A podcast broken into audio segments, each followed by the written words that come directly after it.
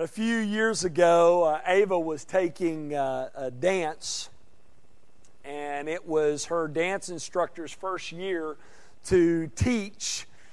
And these little six-year-old girls were a handful. It didn't matter what she told them, they would do the opposite.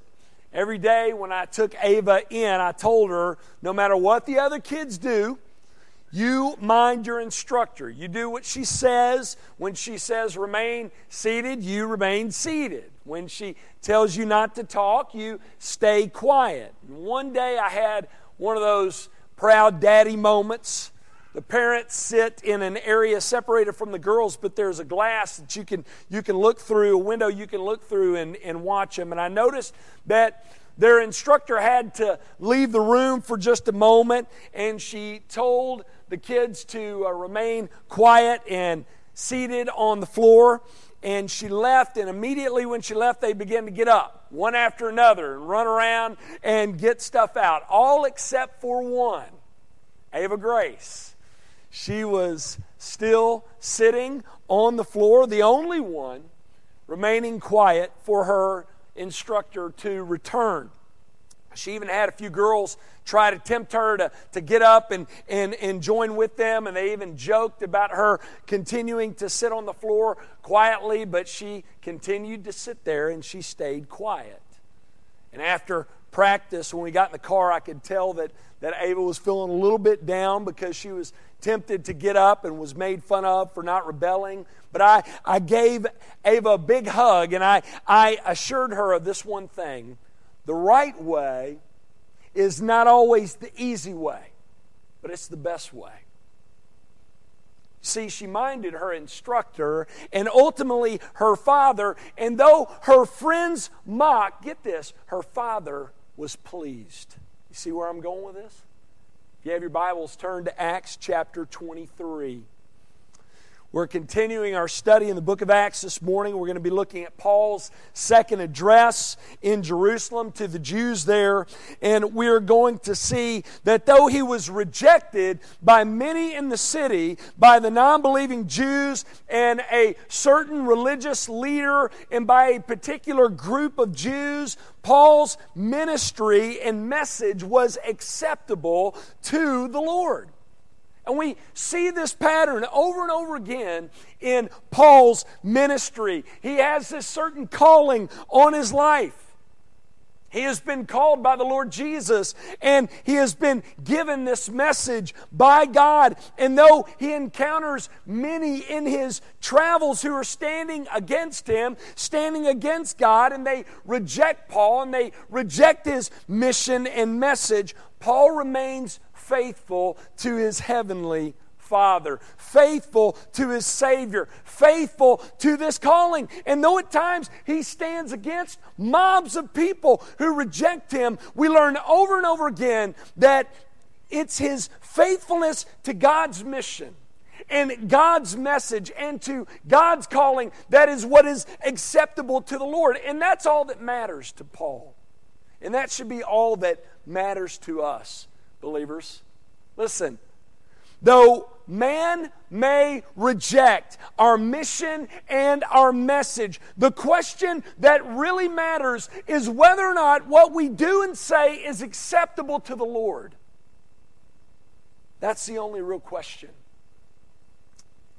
Well, I want to first look back at Acts twenty-two for just a moment. We were there last week.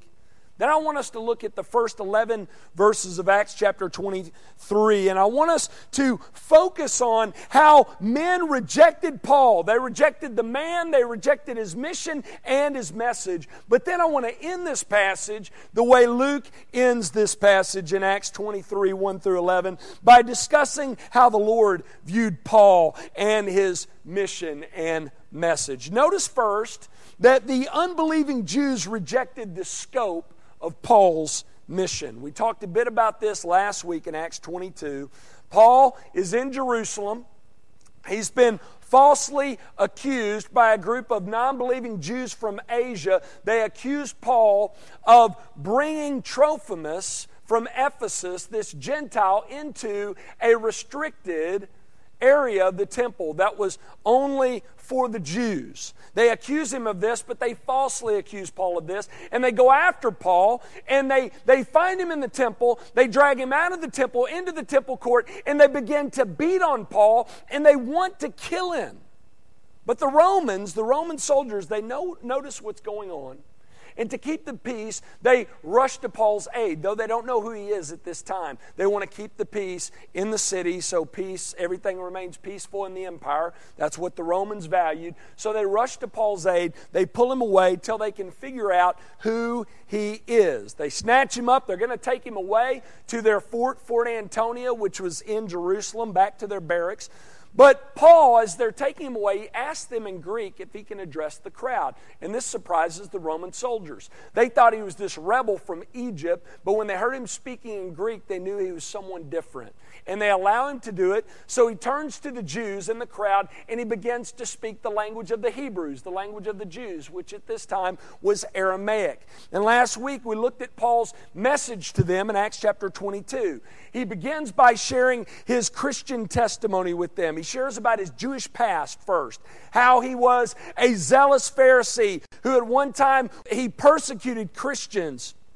And then he transitions and tells them about his Christian conversion. While on the road to Damascus to snatch up more Christians to put into prison, he has an encounter with the risen Christ. And that leaves him blind and broken, but it also leads to his saving faith in Jesus.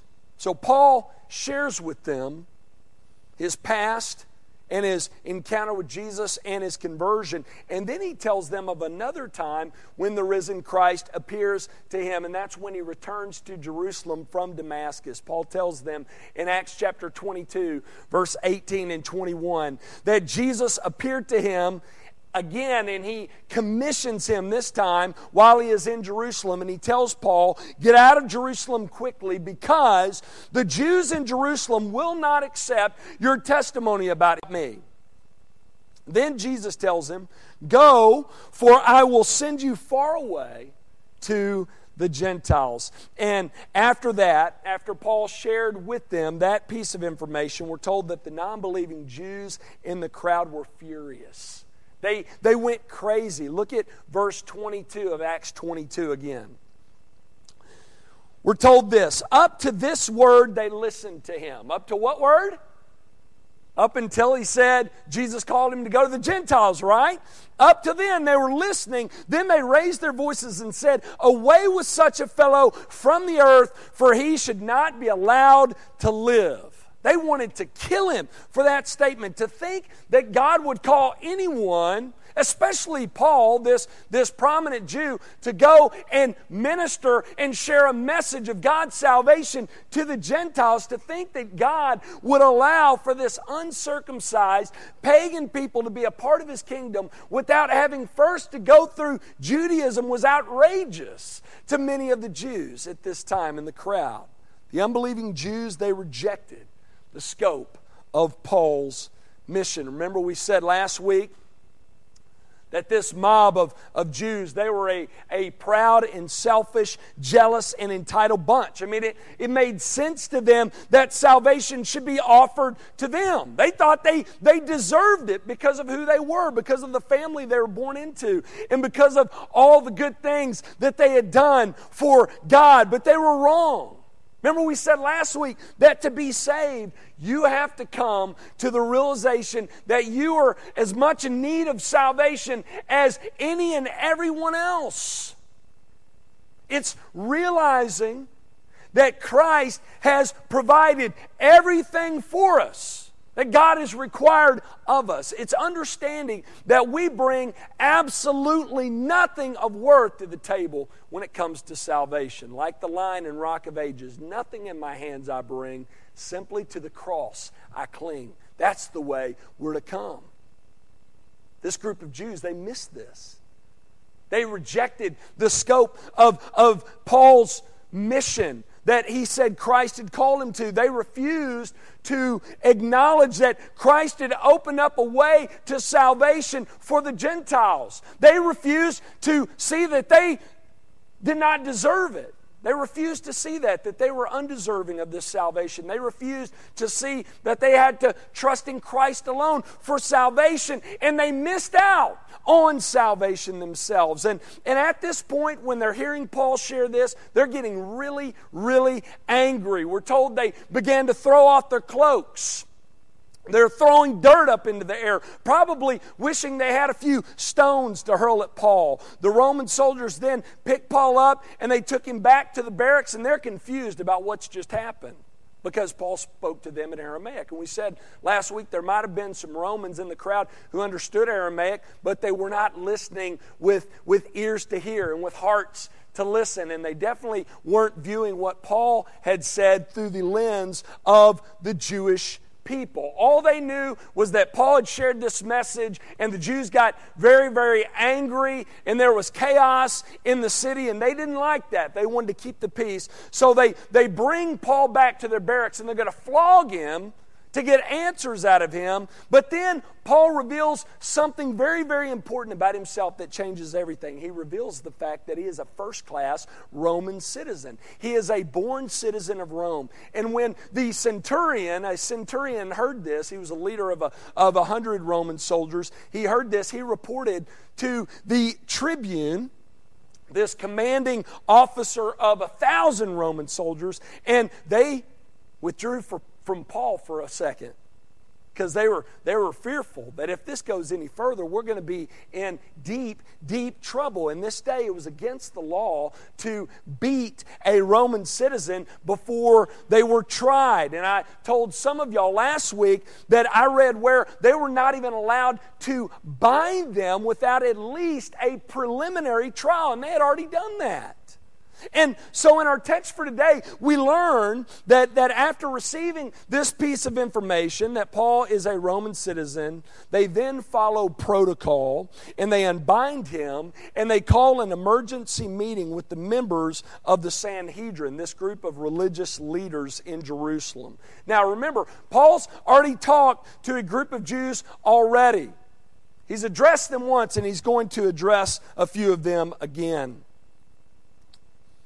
The first time he addresses them, remember, the non-believing Jews, they rejected the scope of Paul's mission. But notice, Paul experiences more rejection here in the first few verses of Acts chapter twenty-three. We learn here in the first ten verses of this chapter that Paul is rejected by both the Jewish high priest and by an entire group of Jewish people. Notice first, the high priest rejected the testimony of Paul's life. So the, the day before, the non-believing Jews rejected the scope of the Apostle Paul's ministry and mission. And the following day, Paul experiences more rejection. The high priest rejects Paul as well. Let's start by reading in Acts twenty-two, verse thirty, and we're going to read through Acts twenty-three, verse two. But on the next day, desiring to know the real reason why he was being accused by the Jews, he, the tribune, this commander of a thousand Roman soldiers, unbound Paul and commanded the chief priest and all the council to meet. And he brought Paul down and set him before them. Chapter twenty-three, verse one. And looking intently at the council, Paul said, "Brothers, I have lived my life before God in all good conscience up to this day." And the high priest Ananias commanded those who stood by him to strike him in the mouth. How nice. So on the next day, the Romans call this meeting with the Jewish religious leaders in Jerusalem. They, they, they bring Paul to meet with them, and Paul looks at the council. It doesn't look like they're going to say anything. Maybe they were too angry to even speak, and so Paul thinks, well, I'll, I'll speak first then. "Brothers, I have lived my life before God in all good conscience up to this day." Now, I believe that Paul here is referring to his new life in Christ from the time he was converted on the road to Damascus until now. They accused him of being an enemy of Moses, an enemy of God's people, an enemy of the temple, and ultimately God's enemy. But Paul defends himself. He says, I have lived the life God has called for me to live. I have been faithful to do what God has called for me to do. And what has God called for Paul to do? Well, we learn about it in Acts twenty-two, verses fourteen and fifteen. Look at it.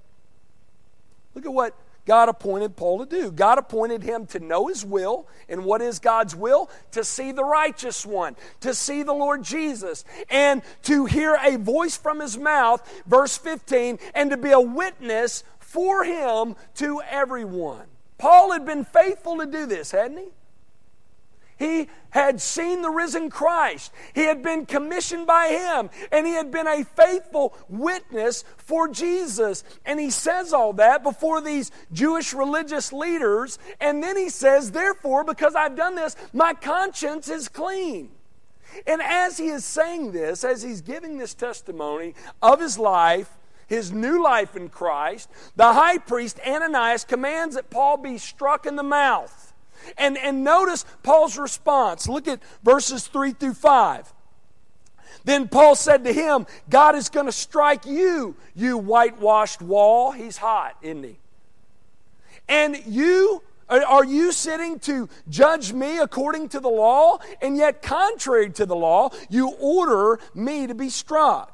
Those who stood by said, would you revile God's high priest? And Paul said, I did not know, brothers, that he was the high priest, for it is written, you shall not speak evil of a ruler of your people. Now, this is a very, very interesting passage that Luke includes for us here. And there are a few different interpretations of what takes place here. Some believe Paul sins here. He messes up, and then he confesses his sin in verse five. They believe that Paul loses his cool for a moment, and, and he reviles this high priest. He insults him, and then composes himself and confesses that sin. And there are others who believe that Paul is not really sorry for what he said. He did not take it back. He meant to speak this message of judgment against the high priest. And then in verse five, he's being sarcastic.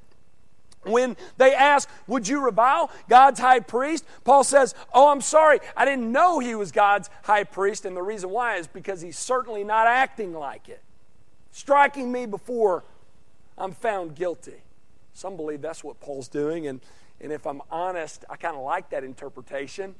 In, in my flesh, you know, I kind of kind of want Paul to respond in that way. But but if I'm being honest, I don't think that's the correct interpretation here, though no one is, is for sure. I have a few reasons for believing this. One, it's important to note, Paul says he didn't know that the high priest had ordered him to be struck, and I don't believe he's being sarcastic there. I don't think Luke indicates that.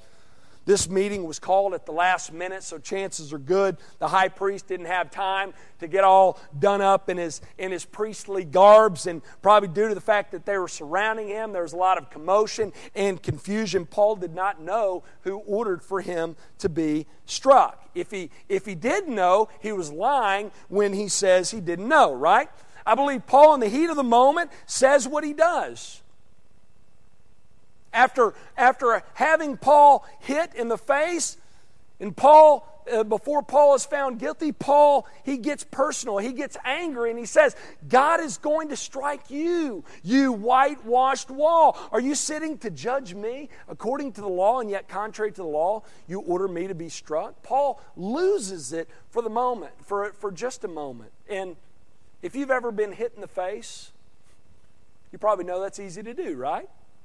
Someone were just to haul off and hit you, you might lose your cool as well. And I believe Paul does here. And he says, you whitewashed wall. And what he means here is he's referring to something that looks good on the outside but is empty on the inside. Something that looks strong and sturdy and secure, but if you were to lean on it, it would just fall over. He's criticizing the condition of this man's heart and life spiritually, but is, is doing so in anger. Though what he says is true, am I right?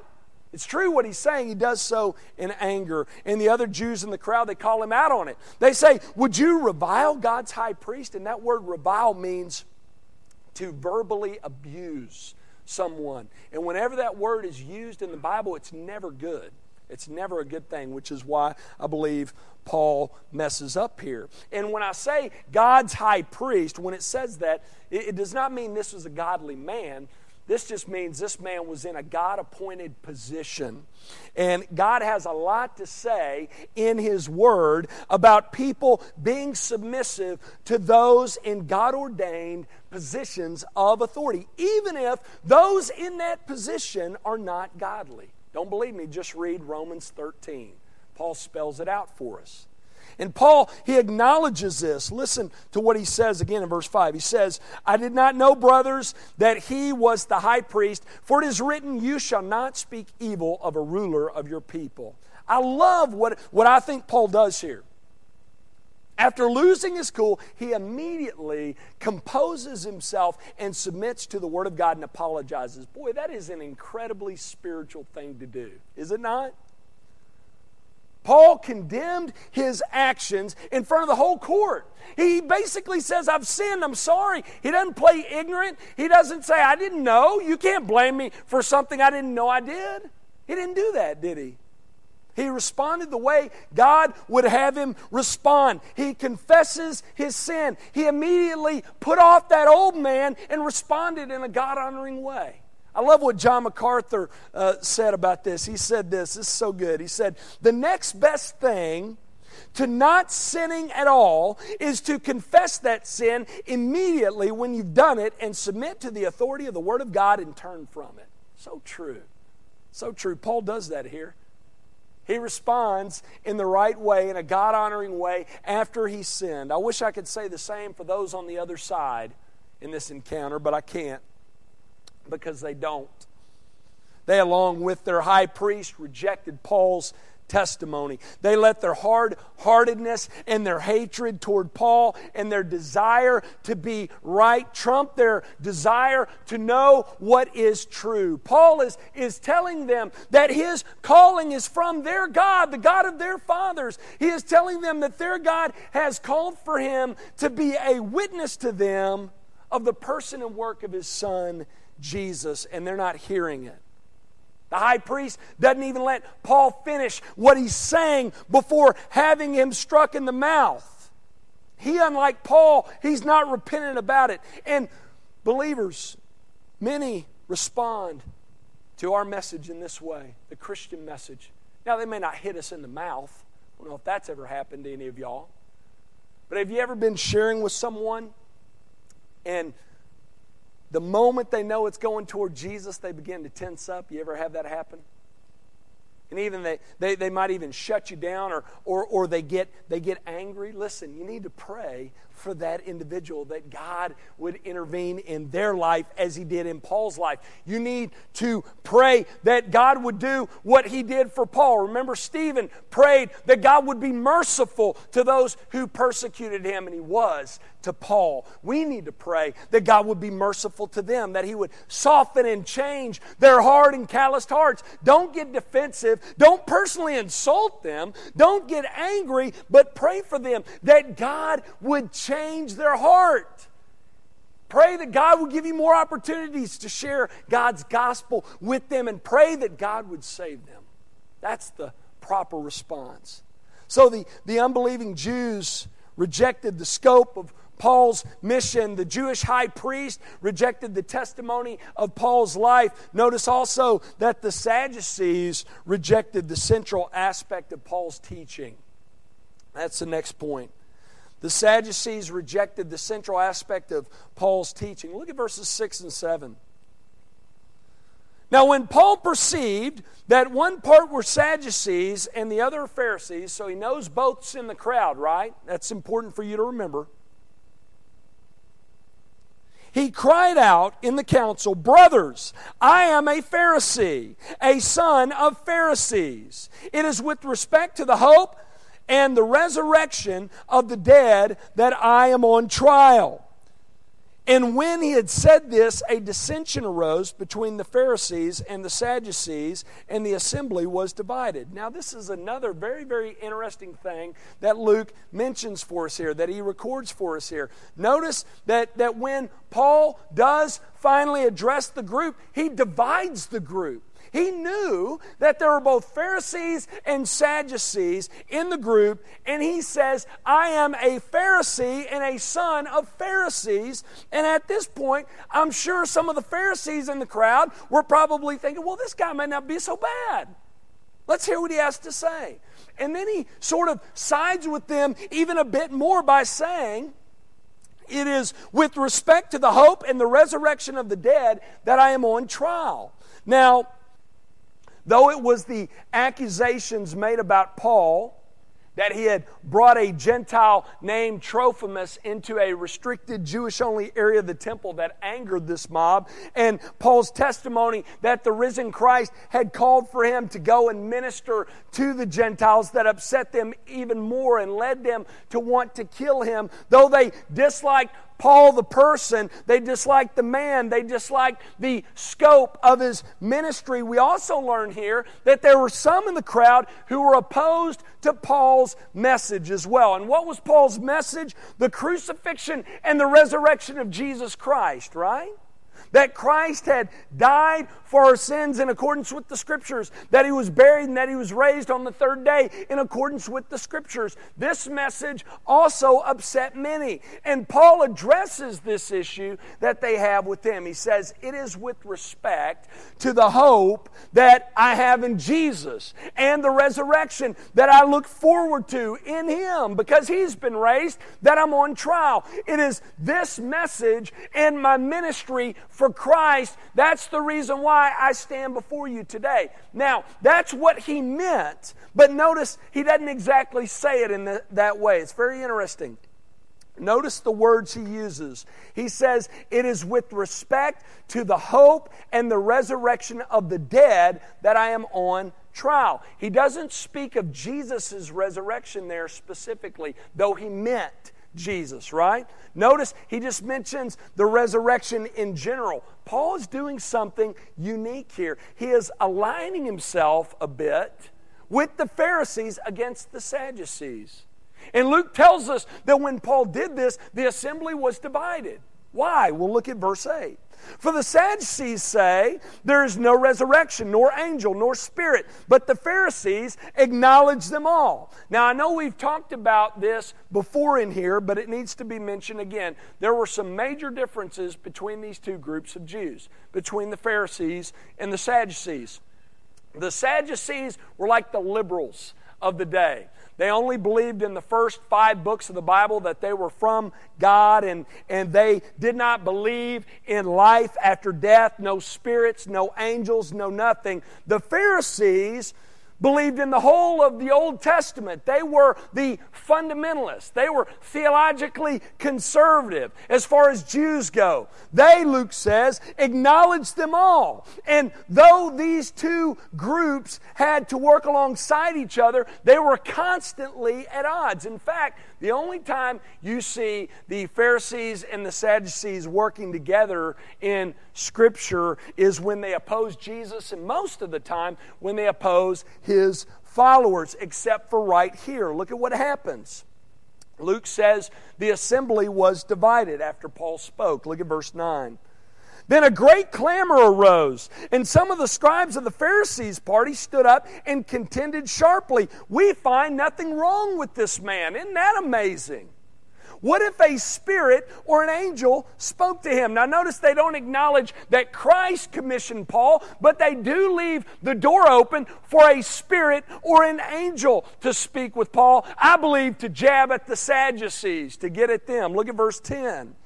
And when the dissension became violent, the tribune, afraid that Paul would be torn to pieces by them, commanded the soldiers to go down and take him away, once again, may I add, from among them by force and bring him into the barracks. This is very, very interesting. Now, Paul, being a Pharisee and the son of a Pharisee, had to know that these words that he spoke would have this result, result here, right?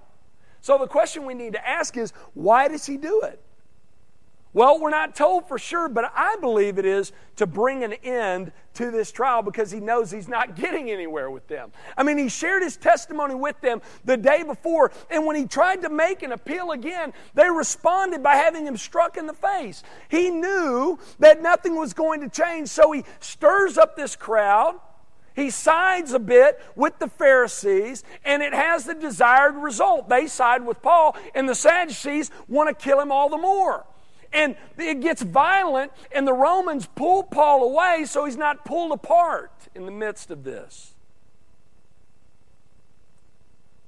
And I want you to notice here, regardless of Paul's reasoning, I want you to notice this. The Sadducees, they rejected Paul's doctrine. Why? Simple. Because it didn't jive with theirs.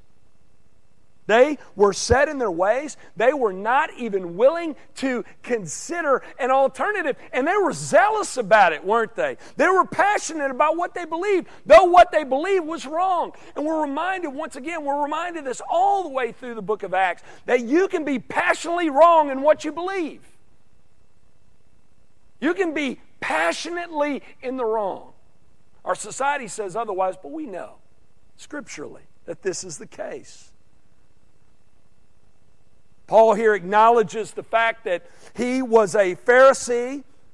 He believed in the resurrection of the dead. He was raised the son of a Pharisee with this conviction. And as a Christian, he had come face to face with this reality, with the truth of the resurrection. The risen Christ had appeared to him, and he had been saved, and he has a promise of this future resurrection in Jesus. But the Sadducees, they were not hearing it. They were set in their ways, zealous and sincere in what they believed, though what they believed was wrong. Their minds had been darkened. Their hearts had been hardened to the truth.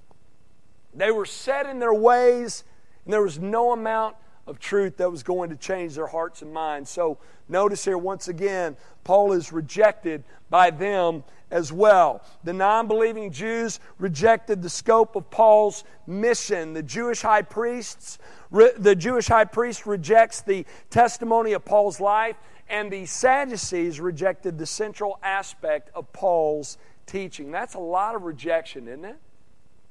Paul had to endure quite a bit of that in his life and ministry. And I bet after having to endure all of that and being taken back to the barracks by himself, Paul was probably having a tough time emotionally. That's a lot to take when you have what it seems like to be the, the majority of people standing against you. But notice who comes to Paul's aid in his time of need. Luke tells us, though he was rejected by the non-believing Jews in Jerusalem and the high priest and an entire group of Jewish people, we see in verse eleven, here's the last point here, Christ approved of Paul's life and message and mission. Look at verse eleven. This is great. The following night the Lord stood beside him and said, "Take courage, for as you have testified to the facts about me in Jerusalem, so you must testify also in Rome." So notice here that Jesus comes to Paul while he is in the Roman barracks at night, when Paul is all alone, and he stood by him. Just let that sink in for just a minute, believers. Listen. In your darkest, most difficult of times, the Lord is with you. He is. Did you know that? The dark storms that we have to go through, the difficult trials that we have to endure, God is with us. The Lord Jesus is with us. He has promised to be with us always. Here we have him standing with Paul, and notice he speaks. He says, "Take courage. Cheer up, Paul. I'm not done with you yet." He reminds Paul, I'm the one who is in control here. And we're going to learn next week that he's going to prove that to be the case. And he says, just as you have been faithful to testify about me in Jerusalem, you're going to do it in Rome, Paul. You're going to be my witness in Rome. So take courage, cheer up, be comforted by the fact that I'm here with you and I have more for you to do for me. And, and believers, that's Christ's message for us as well. Do you realize that? Maybe you're going through a dark and difficult time. Maybe because of your faith in Christ, people have distanced themselves from you and you feel rejected and alone. Maybe it feels as if the Lord has left you in your time of need. Listen, I want you to never forget this. This is true from God's Word. The Lord is with you always. He's with you always, believers, standing beside you, and He is not done with you. As long as there is still breath in your lungs and life in your bones, He's not finished with you, and He wants to use you in the midst of the storms of this life for God and for His glory and for His kingdom purposes. That is biblical truth. What we're called to do is to respond like Paul. We're to continue to be faithful. We're to continue to look to Christ and trust in Christ and be a witness for Christ and to serve Christ no matter what. No matter what. That's to be our response. In the good times and in the bad, we're to trust Christ. We're to serve Christ. We're to proclaim the message of the gospel. Well, in closing this out, let me say this. This morning we've been talking about the importance of living a life that is pleasing to the Lord, even if that means being rejected by the world. And a lot of times it does. Let me ask you this. Where are you on this?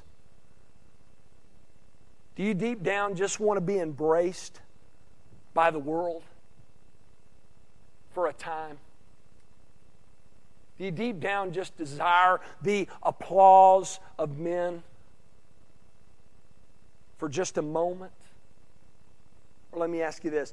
Do you want to be embraced by the Lord of heaven and earth forever? Wasn't a question for Paul.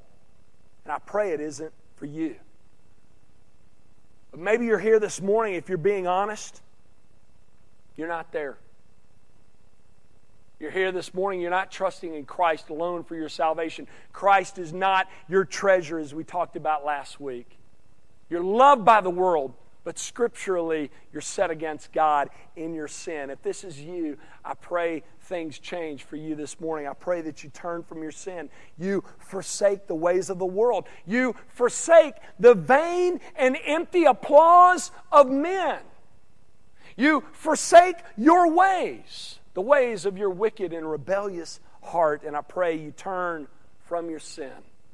You give your life up and over to the Lord Jesus and be saved, because get this, only in Him, listen, only in Him is their life eternal. Only in Christ is their joy everlasting.